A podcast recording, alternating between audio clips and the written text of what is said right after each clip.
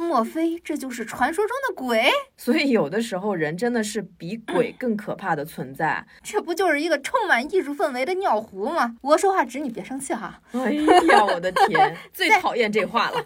就有个男人，他是有长生不老的秘籍，然后所有人都想割他的蛋蛋。为什么？皇上身边的红人儿。Hello，大家好，欢迎收听二零四零 FM 的第十五期播客，我是元英。我是玄机，我们是一档游走在阅读与生活之间的播客，旨在用价值与美重建有意义的生活。哼，现主已真尴尬。这怎么没有那个之前重就嗯新编的那些话了？什么喝咖啡啊，啥就大蒜，不是开发了很多话术吗？哎呀，这又回到这个了不。是，当时开发那些话术是为了说显示我们其实是，呃，虽然标题很正经，但实际上还是一个比较幽默诙谐的节目嘛，啊、哦，对吧？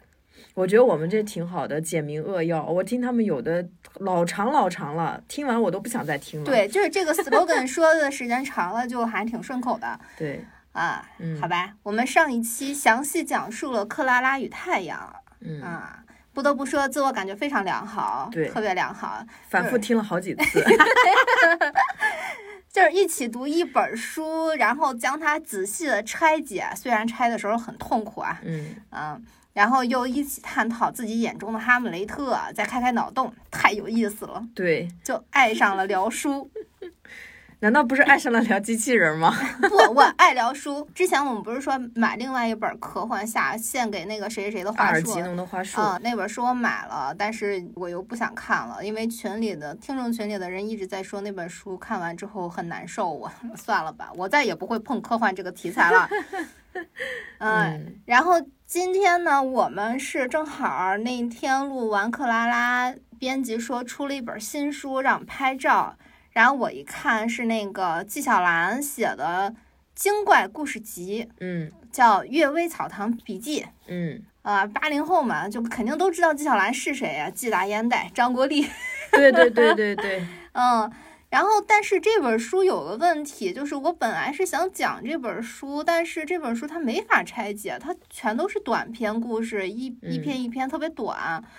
然后我们就想着怎么能把这个东西讲一讲呢？就参考了一下德云社说单口相声的形式，就嗯 把它改成了说书。啊，当然我们还是得先来介绍一下纪晓岚哈，嗯，我是很用心的查了一下纪晓岚的百科，然后我突然发现他的姓读第三声，叫纪晓岚，就是这个纪，他做姓氏的时候，他竟然读第三声，哦，就跟那个一正词言是一样的。对，但是就好拗口啊，对，就对，纪晓岚他是现在的这个大网红，清朝的大才子，就是历史上有一个称呼啊，就叫南园北纪，就指的是袁枚和纪晓岚。然后他们俩就是像袁枚是写了《子不语》，那个《随园哦食单》是不是也是他写的？我忘了，反正我知道《子午语》，我们也有一本那个紫皮儿的那个。啊、然后呢，另一个是写了《阅微草堂笔记》。那相比之下呢，袁枚是身在江湖，但纪晓岚就是一辈子在朝堂做官的人，他属于皇上边儿上的人。 皇嗯上身边的红人所以那个《铁齿铜牙》里面经常是对吧？就那个张国立，然后还有那个乾隆、儿和珅和珅，就他们三个铁三角嘛。啊，对，然后是说这个纪晓岚这辈子主要做了两件事，啊， 呃，纪不晓是岚那个的窦和珅 和被皇帝微服啊不私是访啊， 对对对，一件是魏公，一件是魏私。啊魏公的是编了《四库全书》和《四库全书总目》，维斯的就是写了《阅微草堂笔记》。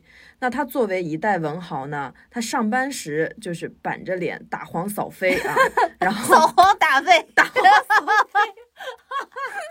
嗯，然后下班的时候呢，又是鬼狐精怪，我喜欢。去啊去啊去啊！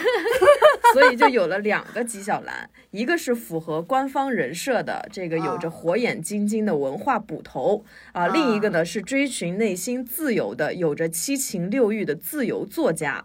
所以就是整本《阅微》都能看到这种追捕和逃亡的痕迹。嗯啊，我觉得这本书跟《聊斋》挺不一样的，我觉得《聊斋》还是更七情六欲一些，这本书好像不是那么七情六欲，它其实更多的是一种人间真实，借着鬼怪啊、狐狸啊什么的去讲了一些反讽刺的一种感觉的那种东西呢。你确定吗？里面还有搞男童的，就是 再再多看几遍，它底下就有搞这种。就是养男人呐、或者是说怎么怎么样的，就是同性恋在就好多就同人文爱好者看到这本书就是特别欢喜，特别开心，觉得很猎奇。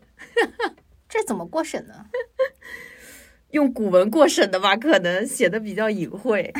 嗯，好吧，那可能我没有看到那儿，因为我嗯现在只看了其中三分之一这样的部分，然后我就大概翻了翻，就是这本书它主要讲了一些就是三种类型，一种是人的事儿、鬼的事儿、狐狸精之间的这种妖精的事儿，就我就先把人的事情和鬼的事情挑出来了。嗯，然后就挑出来去呃给大家讲，因为我相比之下就是觉得说，嗯、我以前喜欢《聊斋》，比起看我更喜欢听，因嗯为原文就特别干吧。就是虽然《阅微草堂笔记》没有《聊斋》那么干吧，但是还是感觉哎还是可以去延伸一下对对，嗯，它这些原文吧，就感觉比起那些单口相声都差很远。嗯就是王月波，你听过没有？没有， 哇，那王月波的拆解《聊斋》太厉害了，就是让人特别想立志成为一名说书人。嗯就那时候我真的特别研究我怎样加入德云社，嗯后来人家说只要男的，传男不传女啊，好像是哈，啊。对对人家对说女孩站在相声舞台上、喜剧舞台上，她不好笑。那他们很好笑吗？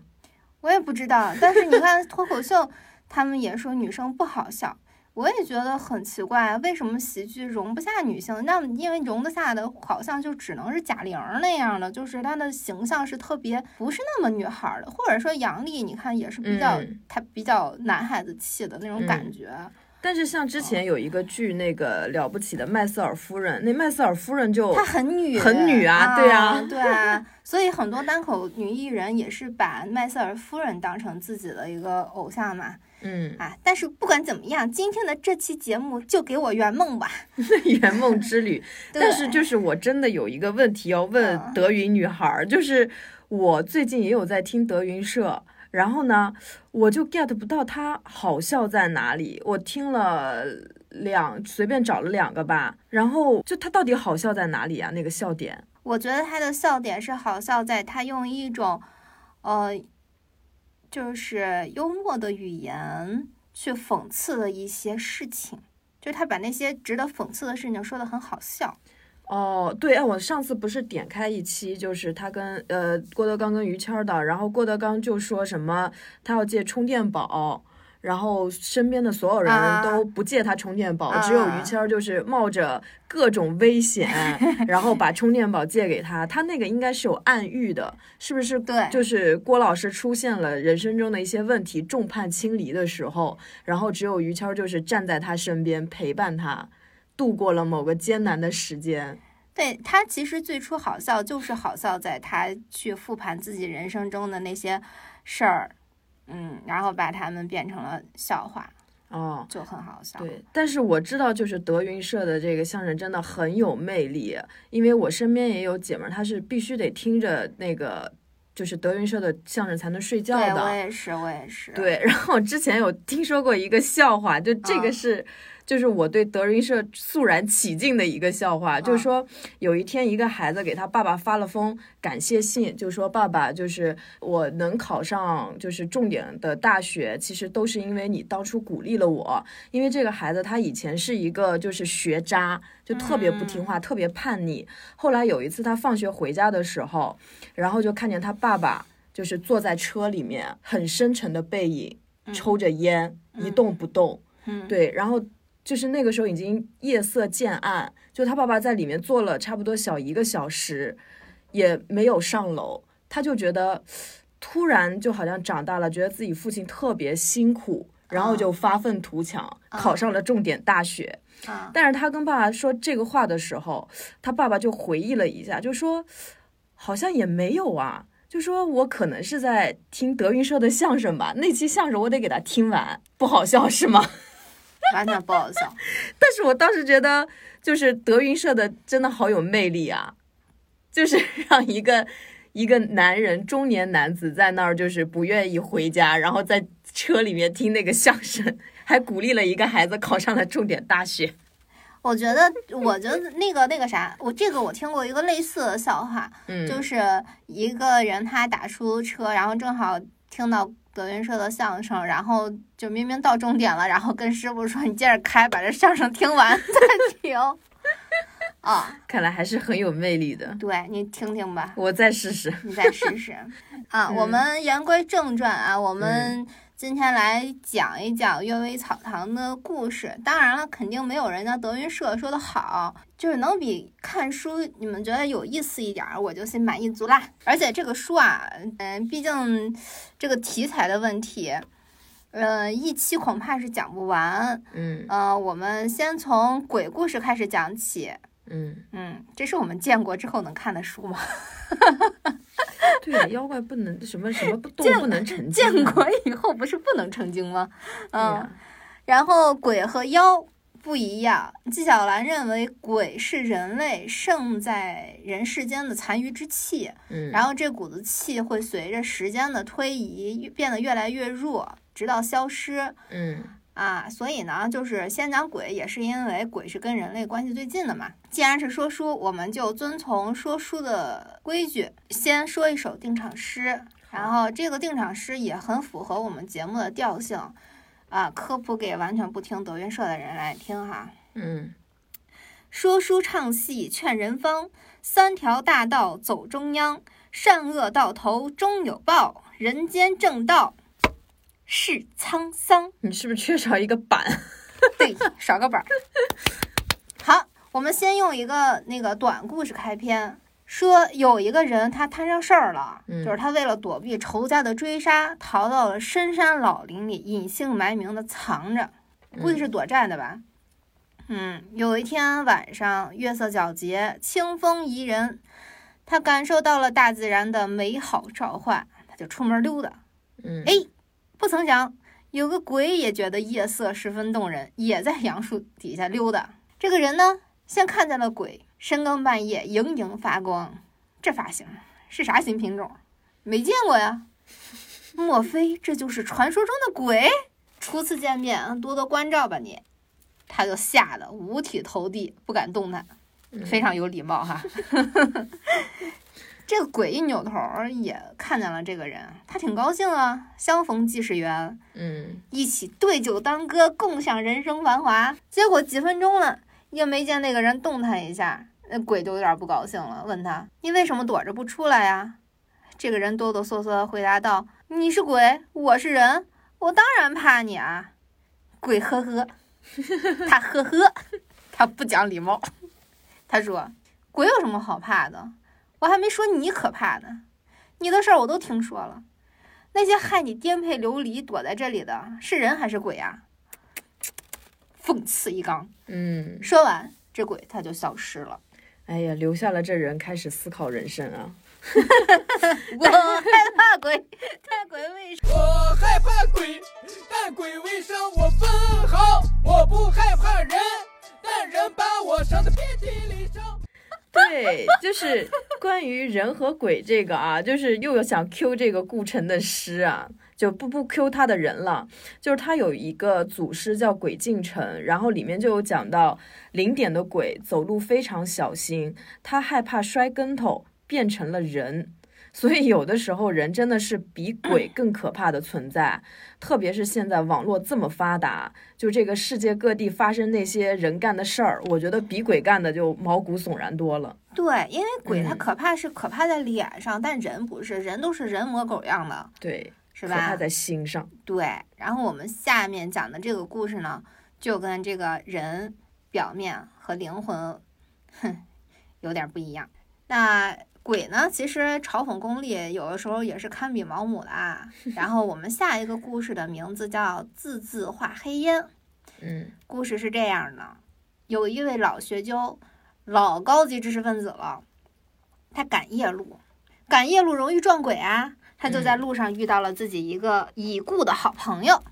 知识分子是有些铮铮铁骨的嘛，就是无神论者嘛，嗯，嗯，他就是不做亏心事儿，不怕鬼鬼敲敲门那门种，所以他就算知道这位朋友已经仙逝了，他也不怕，而且他乡遇故知，哪怕是故鬼也很开心啊。嗯，而且这大半夜的走路多寂寞呀！他们哪怕是一起坐着绿皮火车泡碗方便面，那也挺带劲的哈。对，随便聊聊，对于是，他就问他朋友：“你干啥呀？你要去哪儿呀？”他朋友回答说：“我现在在给阴间当差，我是地狱使者了。是那种黑无常、白无常之类的吗？ 呃，应该是类似的这样的工作、嗯啊。所以呢，今天有人到点儿了，我就得去南边那村子把他得带走哦，啊，咱俩顺路对，啊，就两个人一块儿赶路。哦，这不就是那个有有一本那个中岛敦写的《山月记》，嗯，就是说那个主人公自视甚高，但却仕途不顺，然后最后就变成了那个老虎精怪吧。嗯然后后来就是他一直在山躲在山里面嘛，然后有一次是他那个多年故交就在山里遇到他，两个人也是唠了好长时间的嗑。就这么看来，就鬼怪是不是不伤害他生前的好朋友应该是。啊？那接下来他俩发生啥了？他们俩路过一间破屋子的时候，这个鬼朋友他们毕竟跟人不一样啊，他就有特异功能，嗯，他就看那屋子，然后跟他朋友科普说：“哼，这是读书人住的房子。哇哦”，老薛就就好奇了，你也好奇了，嗯你咋知道？那鬼朋友就开始科普啊，人白天忙于生计是吧？嗯戴着面具，见人说人话，见鬼说鬼话的，真实的模样、真实的性情的本真就会被淹没掉，嗯，就是他的自我与本我，甚至超我，他都有点对不上号了。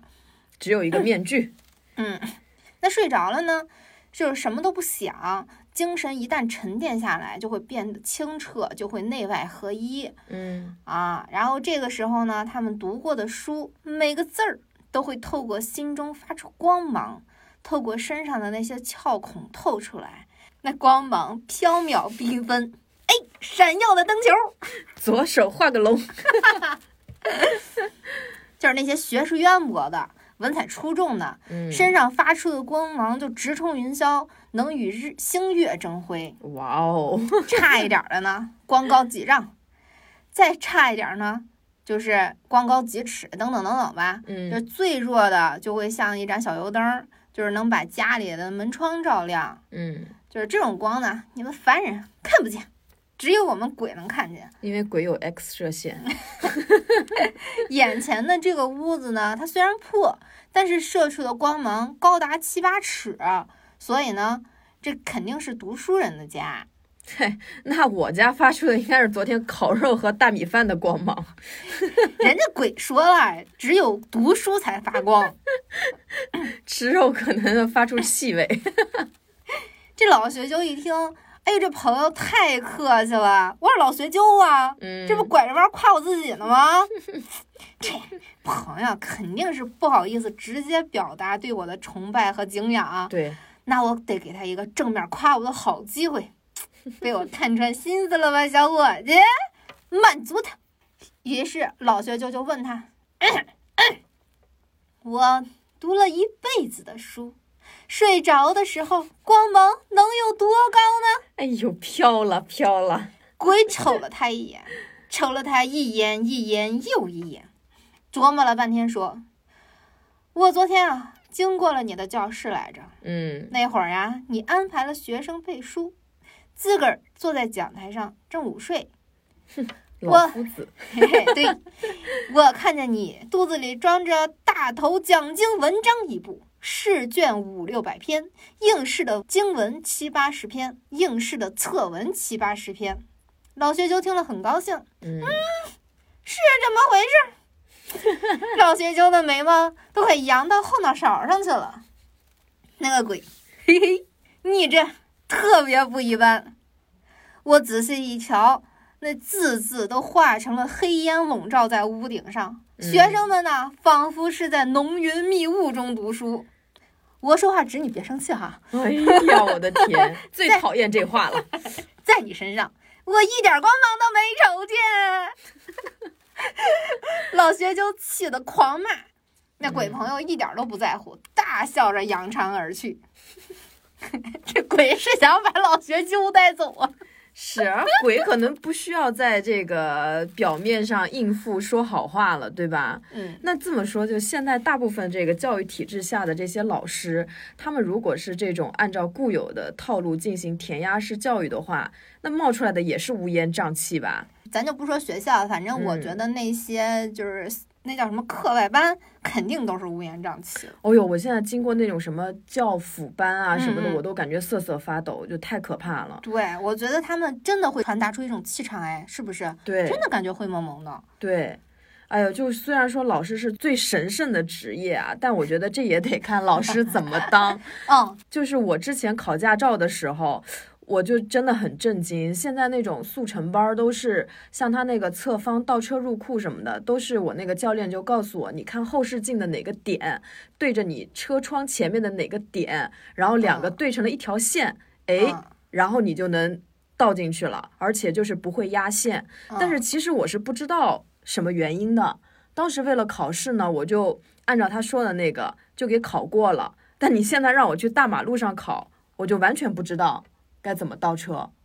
哎，我觉得这个好像很多行业都是这样的。我不知嗯道现在有很多人是怕教会徒弟饿死师傅会怎么着，还是怎么样？就包括很多，你知道我原来学花艺的时候，那些花嗯艺班，他也就是告诉你什么东西插在哪儿，但是他完全不告诉你原理，他不告诉你对原理就不能灵活运用，你只能照着他那个去模仿。对，就跟那个画画的不也一样吗？啊底都给你打好了，对你上色就对，行。呃，好像画出来挺好的，但是你其实除了那个东西之外，你根本没有办法变化。对，这这挺可怕的。嗯，反正这个故事特喜欢，因为嗯它跟我们克拉拉那期、或者是书店见闻录那期讲的那个观点、价值观是不谋而合的。对，就是要多读书，读好书，不需要就只读那种有用的书。嗯你，实在不想读书，你来听我们说书也很好。对，就我原来读过一段话，就很触动我。嗯，就是虽然这话其实在网络上引起骂战，我也不知道为了个什么引起了骂战，哦，就是说，有人会问我读过很多书，但是大部分都忘记了。那么读书的意义是什么呀？嗯，呃，然后有人就说，一本书读完很快就会忘记，这是很可能的事儿，因为读书就是一件竹竹篮打水一场空的事情。对，但是你发现了吗？每当竹篮每一次经过这个洗礼，它就一次比一次干净。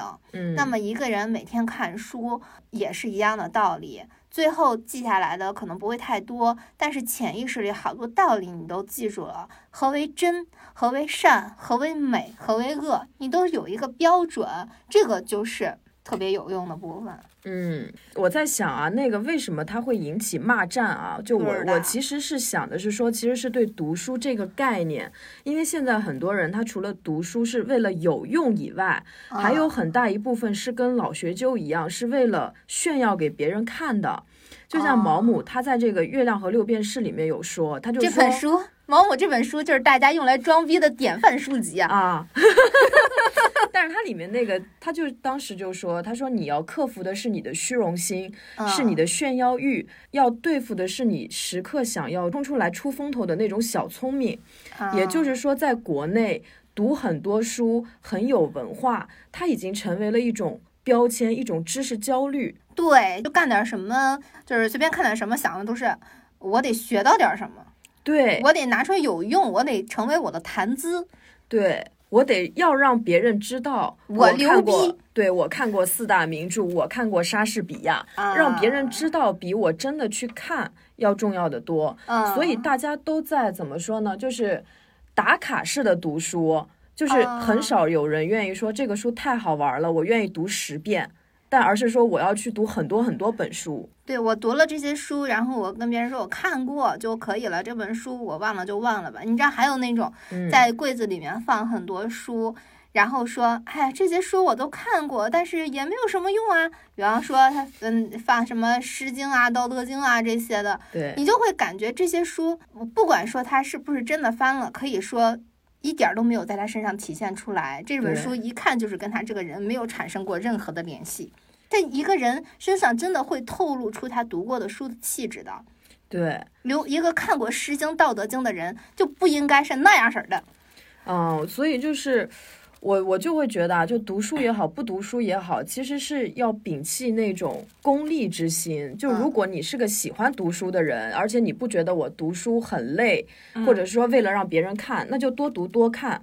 就不读书的人，其实也不用感到焦虑或者自卑。嗯，哦，对，就因为很大一部分知识其实是来源于生活的，就像那些农民伯伯，他们可能不看书，但他们每天和大自然打交道，嗯他们也有很多的知识。就从某种程度上来说，他也是学识渊博。对，其实嗯这也是我为什么喜欢德云社的原因。虽然那个谁郭德纲他没有学历，但是你真的会感觉他是有文化的。嗯，他的出他说的很多东西里面，就是有很多我们不知道的文化。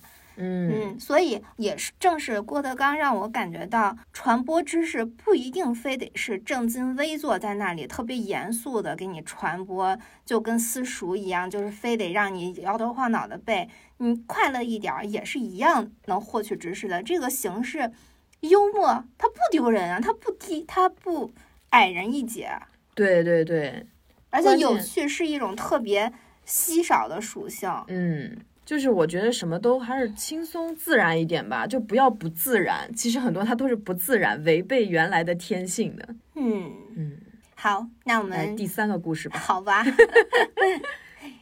嗯，从前有一个佃户，嗯佃户就是向地主租借地种种的无产阶级农民。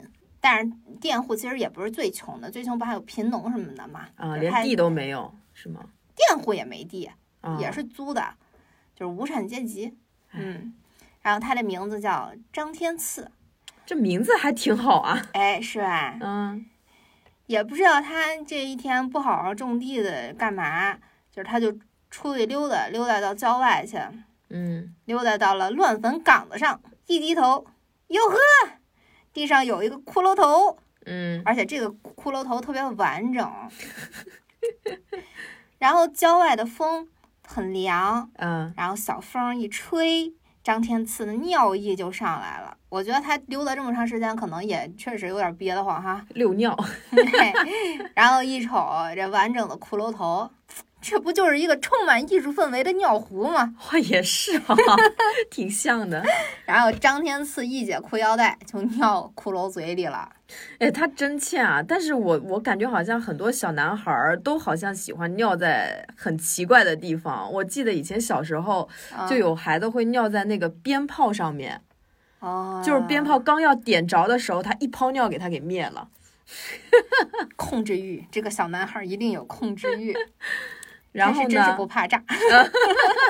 然后呢，那骷髅头跳起来了，他破口大骂嗯，：“你我人鬼殊途，你哪哪样？你为什么要无缘无故的欺负我？”张天赐惊了，啊，这这这年头的那个古灵精怪是是多哈，嗯而且这骷髅头说话真利索，让这骷髅头更委屈了。他就说：“我一个妇道人家，被你一个男人如此羞辱，更是不可原谅。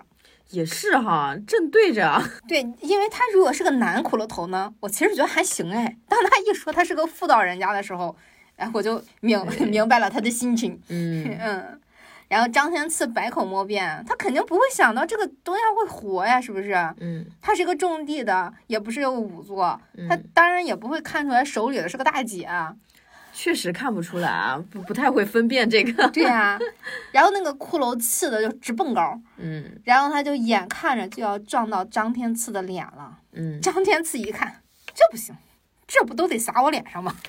这不是你自己的尿吗？你自己嫌弃，然后尿到别人身上他去，真是。他就赶紧往家里跑，人就两条腿，也不会什么法术，嗯人家女鬼是会飞的，于是那女鬼就一直跟到他家，嗯，然后一会儿骑在墙头上，这里的山路十八弯， 然后一会儿就挂在屋檐底下晃悠，骂了一宿的街。我 真牛逼，骂功十分厉害。嗯，张天赐同志遭受了很大的心灵冲击，他就病倒了，嗯体温忽冷忽热，神志也不清了，就很快他就不省人事了。这鬼上身了吗？哎，然后张天赐全家就慌了啊，嗯没有小张同志勤恳的种地，我们这一家人怎么活呀？哇，于是他们赶紧的向女鬼祭拜，共吃共喝，共吃喝， 什么猪头肉啊、柿子饼呀、炸馒头片儿啊，全整上了。你全部家当哈，那些来自乱葬岗的常年吃不上饭的女鬼，那也是女的。嗯女人最爱的就是美食，尤其是我跟玄机这样的女人， 没错，我看到炸馒头片，我口水都流下来了。 快擦擦。 那她吃饱了，心心情就会好一点嘛，她就没有那么生气了。嗯，嗯哎，我但我这个一直都不太清楚啊。你说真有鬼神的话，他们咋吃东西啊？我们平时不是也有那种去寺庙里面去、嗯去供嘛，有供果、供香火什么的。就是香火我还能理解，可能是吃那个气。这个嗯供果他们怎么吃呀？也是气，也是对，气。也是那个香味儿什么的，哦，嗯，那这鬼挺挺厉害。所以人家 比我们高级，我们都得吃食物， 我们这个机器人儿真的是没用 啊。所以那个他们趁着女鬼不骂街的那个气口呢，嗯，张家人就问了：“姐呀，你姓甚名谁？家在何方？家里几口人？田里几亩地？有没有身份证、价值证、居住证？要不要常年给您上个香呢我的姐姐，？”女鬼陷入了回忆，她说：“啊，我来自一个遥远的地方，张家沟、张家屯、张氏。” 众人听完泪汪汪，嗯真是大水冲了龙王庙，自家人打了自家人。自家人尿了自家人。全部一顿跪，就是一顿猛磕头， 嗯，就说：“高祖母呀，您是我们的高祖母啊，高祖母，你为什么要祸害自己的后代呢？是你后代先来尿我的好 吗？对吧？”对啊呀、高祖母被他们问懵了，就吃饱了就容易影响思路，血糖一升高，那 嗯，个 大脑就不太好使了。我要是他，肯定立刻就上火了，好吧？对啊呀、我是你们的高祖母，我的坟在郊外被刨开了，你们都不知道，也没嗯人祭祖， 还高祖母呢还，给我这一天到晚饿的。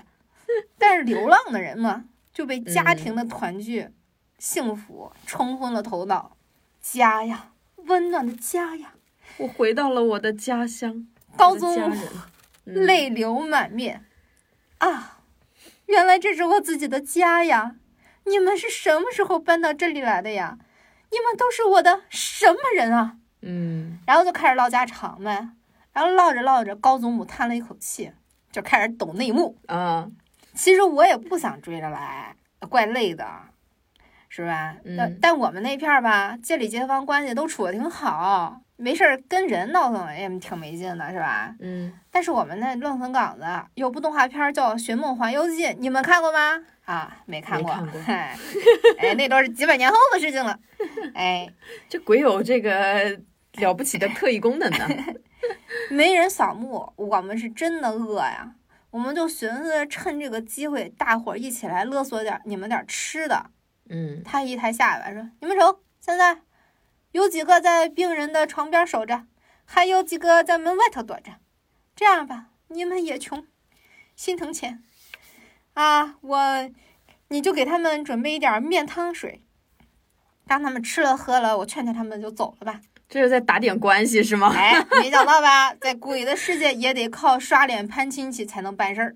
嗯，鬼呀，真不愧是人变的。对，我觉得鬼身上好像还是有一部分的这种人性的。哎，就说到这个祖坟这个事情，好像也是挺讲究的。因为如果一个人他的那个家里的祖坟的风水什么不好的话，他的运气其实也会挺大影响的。我觉得是这么说的，以前跟现在一样，能有坟的那肯定是有钱人家。嗯那有钱的那代代就是他们肯定会有一些家教啊、知识体系啊去支撑他们那个意志。你看穷人那可能就是呃文化断档嘛，文化断档了，那可能一代一代都是自己去摸索，那确实是比人家慢。哦，这从科学原理讲哈，就啊有祖坟的，一般都是对对对对吧家庭比较殷实。对啊，你看嗯像我们这种的，死了就可能佛堂都供不起呢，是不 是？可能就往就往水里撒，还真的是，我现 对啊在都不知道我自己可以葬在哪儿。是吧？你啊我们又买不起墓地啊，墓地现在搞笑太贵 了。嗯，要这么说，那我以后还是不要有后代了，对他们真的特别 不好。 哎呀，就高祖母不愧是祖母嘛，嗯后代不孝没关系，祖母还是要为孩子们着想的嘛哎。有句情话， 满四合院儿啊，有句话怎么说的来着？嗯孩子什么时候能长大，让人省点心啊？就甭想 了，你走了他还得求你保佑他呢。对，哎，这个有有一个，我爸妈经常跟我说，说什么父母记得孩子像路一样长，孩嗯子记得父母像筷子一样长。 哎呀，就惦记那口吃了。于嗯是这个祖母就开始教孩子怎么跟鬼打交道，嗯然后他就说，一般来说呢，很多鬼是没有人祭奠的，所以经常饿肚子。好惨，但是鬼的世界有有鬼的世界的规矩，他不能无缘无故的作祟偷吃，因为他嗯们也害怕神明的责罚，影响投胎啊什么的，这多麻烦是啊不是？嗯道高一尺，魔高一丈。所以他们一定会抓住一切机会闹事，然后他们会向人索要祭品。嗯，所以就是你们遇到鬼，就是不听不看不招惹，千万别中了他们的计。嗯呃，张家的这些人呢，他就恍然大悟了，就给院子里的不速之客准备了面汤，然后等他们喝个水饱，就是打发走了。嗯高祖母看这个事儿解决了，他就想跟着街坊一起走。临了，他说：“我嘴里这个味儿啊实在是太大， 你们去遇到我头骨的那个地方，给我那个刷刷，再好生埋了，好吧？”哎呀，这这太惨了，我的天！这就是张天赐戏骷髅的故事。今天我就看这些故事哈，我就想到我上周末刚好不是那个《爱死亡机器人》出了第二季嘛，嗯，就虽然很多人就诟病说它不如第一季，我但我个人觉得还是挺好玩的，就因为嗯它的表现方式跟这个《阅微草堂》和《聊斋志异》其实都很像。我就是不要去想说它到底有多深刻，你就单纯当一些奇闻异事的话，其实还挺好玩的。嗯对对对，对，然后它里面就有说什么火车中途出故障，然后草丛嗯里面有很多孤魂野鬼要吃那个乘客，嗯，然后还有就有个男人他是有长生不老的秘籍，然后所有人都想割他的 蛋蛋，对， 就是想研究那个长生不老的方法，他长生不老的方法集中在蛋里啊，就是他的那个激素嘛， 升职的秘密，对，但这不叫生殖的秘密。正常，但凡有点脑子的人都会去切他的脑子，不会去切他的蛋，好吧？又不是他的孩，他们全家长生不 老。我天所以你看，它虽然是未来的故事，但是还是很对吧？然后还有什么海上飘来了一个溺死的巨人，啊，然后还有什么家里的机器人发生故障，开始攻击主人。然后我就攻发击现成功了吗？攻击其实是算攻击没有成功，但是它导致别的所有机器人一起开始追捕这个 主人，就跟现在孤魂野鬼一起追捕这个人，其实感觉差不多。啊。啊对，，就是我发现《爱死亡机器人》虽然是未来的故事，它其实换了个时代背景，它还是在讲一些奇闻异事、妖魔鬼怪。对，其实嗯我觉得《阅微草堂》啊什么《聊斋》之类的都是都一样，只不过就是在换个时代背景讲故事，都是这样子的。对，啊，包括你看那个呃《阅微草堂》里面儿，他还讲了一些非常呃孝道的故事。嗯嗯，啊，就是以前这不是儒家文化推行孝道的时候，一看那个就是用来讲出来呃吓唬人的对，啊，就是立典型嘛。嗯，哎呀，听到这里，大家是不是觉得这本书还挺有意思的是。啊？我就准备了三个故事，然后哎呀，准备少了，应该准多准备几个的。 嗯我们看了眼时间，发现 时听间众很又要短又要又要骂我们了。但是有也有听众说，你们时间太长了，希望短点儿。那我们今天就给他们整短点儿哈。行行，啊、 对。然后这本书呢，跟那个《狐狸书生的聊斋》很有一些不同。嗯我挺喜欢这本书的，所以理想情况是在节目中就穿插着，总共讲个四期左右的这个《阅微草草堂笔记》吧。一定要 Q 那个男童的，搞搞男童的，我看看再说。 嗯嗯，当然是在大家觉得说这期哎挺喜欢的前提下，我们就接着录。你嗯 们要是不喜欢呢，我看情况决定。啊，然后等不及听书的，或者说想看完整版的，也可以直接去买，就是你随便搜搜，上哪个嗯网站上搜搜，就是嗯《阅微草堂笔记》就行了。嗯嗯，因为我在拆的过程中发现，其实没有我理想中那么细腻好玩儿，就是功力远远不如人家说专业说书的，啊、嗯就是大家听一乐儿得了。对我说一下我读这本书的一个感觉啊，就是它其实就是借着鬼怪故事在树三观，啊，它对其对实对，还是对在对行说是的教，是是的这样的一个那个，就有一有意个思的教科书。对有一个故事让我印象很深刻，它就是说有一年一个地方发灾，然后这个丈夫就得出门赚钱，然后把媳妇儿留在家里照顾老人，那嗯媳妇儿呢她也没啥谋生能力，哎，我看了这个，我把嗯把我气死了。对，就是她只能卖身养公婆。然后后来等她老公回来呢，这媳妇儿就买了个贞洁的女子还给了老公，自己就上吊自杀了。 然后后来在那些判官们判她能不能跟自家人就是合葬的时候，判了就不行，对，一方面因为她没有贞洁了，就不能跟丈夫合葬，但是又因为她孝顺公婆，就可以保持跟公婆的关系。就是他跟公婆葬一块儿吗？就她只说可以保持跟公婆的关系，但是至于怎么葬，她也有没没有说，反正她是不能跟丈夫合葬的。然后这公婆就关键气死是了他嗯卖身的时候，是因为他把他媳妇儿留在家里照顾老人，又没给媳妇儿留钱，对然后他媳妇儿就是刚开始的时候到处求助，问问谁能帮他，哪怕给他介绍点活什么的，然也后没有人也没人帮他们。对啊，结果他最后只剩下这么一个道儿了，就是卖身养公婆了。他还他还自杀了，我我要 是他，我就直接把她老公杀了，我去。对啊，所以我觉得她公婆还是挺讲理的，就是说你作为儿子，你不供养父母，然后你让儿媳妇儿来供养，那你怎么能让你的媳妇儿来承担后果呢？然后当时也没有让官府就管这个事情，对，我觉得那个他们公婆太搞笑了，就是他会跟那个官府说：“你别管了，看你们办这破事儿，对，你们还是父母官吗？”绝就了，是我当时就印象很深刻，我就会觉得，哎，我本来以为就是古代都是那种贞洁，就是就立立牌坊，这是最重要嗯的，嗯嗯对。